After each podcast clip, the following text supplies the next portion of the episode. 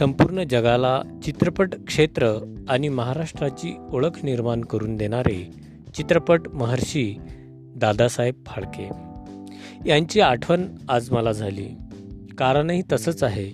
बालमित्रांनो आज आपला महाराष्ट्र आपला जिल्हा यामध्ये ज्या जिल्ह्याची माहिती आपण पाहणार आहात तो जिल्हा म्हणजे नाशिक आणि ही नाशिक दादासाहेब फाळके यांची जन्मभूमी.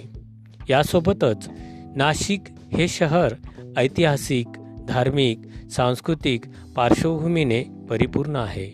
अशा या नाशिक जिल्ह्याची माहिती ऐकूया रेखाताई साहेबराव गीते सहाय्यक अध्यापिका पंचायत समिती अकोट यांच्याकडून.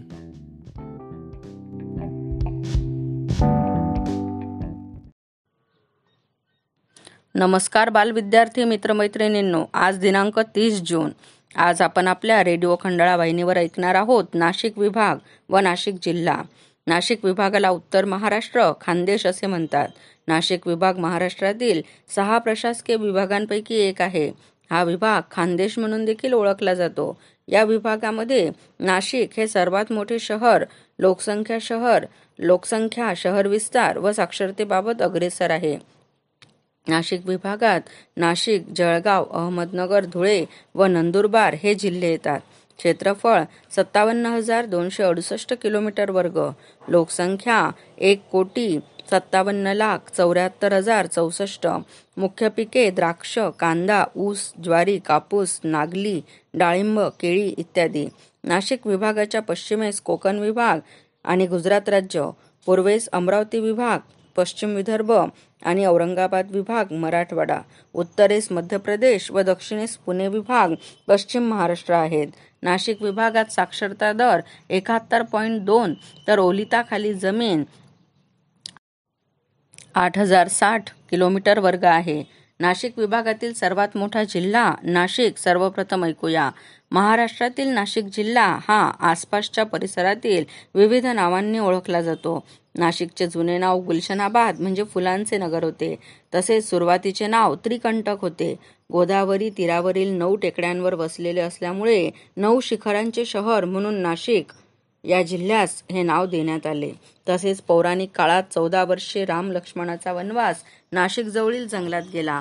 त्यावेळी लक्ष्मणाने शूर्पनाखा नावाच्या राक्षसनीचे नाक कापले होते. संस्कृतमध्ये नाकाला नाशिक म्हणतात म्हणून या शहराचे नाव नाशिक असे पडले आहे.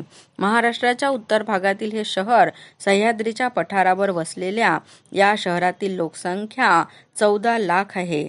मराठी भाषा बोलली जाते. शहराच्या दक्षिणेला त्रिरश्नी लेणी ही बौद्ध लेणी आहे. नाशिक जिल्ह्यात द्राक्ष कांद्याचे उत्पादन होते. जगातील सर्वात पहिले व मोठे मातीचे धरण गंगापूर येथे आहे. यशवंतराव चव्हाण मुक्त विद्यापीठ आहे.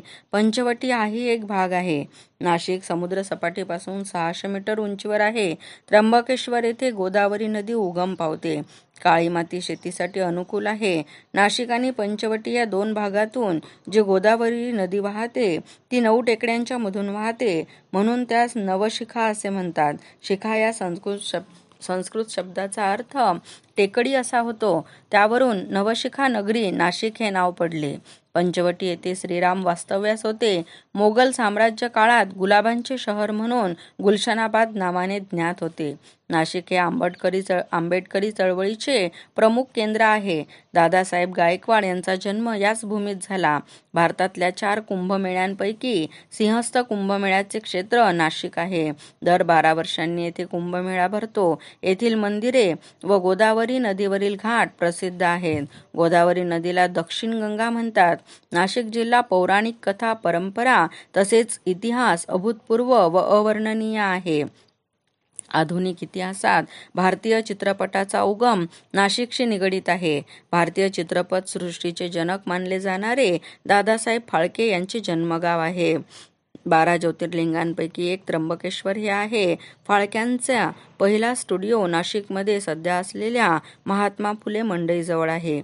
काळाराम मंदिर पंचवटीतील प्रमुख मंदिर सीता गुंफा आहे. रामनवमीचा उत्सव गंगा गोदावरी महोत्सव त्रिपुरी पौर्णिमेची दीपाराधना असे उत्सव असतात. पावसाळ्याव्यतिरिक्त नाशिकचे हवामान कोरडे आहे. सरासरी पर्जन्यमान सातशे मिलीमीटर आहे. चांदवड तालुक्यातील हट्टे येथे असलेला किल्ला महाराष्ट्रामधील क्रमांक दोनमध्ये उंच किल्ला आहे. द्राक्षांकरिता व कांद्यांकरिता जिल्हा खूप प्रसिद्ध आहे. वणीची सप्तशृंगी शिवाय पंचवटी रामकुंड यामुळे शहराला आध्यात्मिक महत्त्व देखील आहे. वणीची सप्तशृंगी हे देवीपीठ आहे असा नटलेला नाशिक जिल्हा सर्वच बाबतीत अग्रेसर आहे. उर्व उर्वरित जिल्हे ऐकतच राहू. धन्यवाद.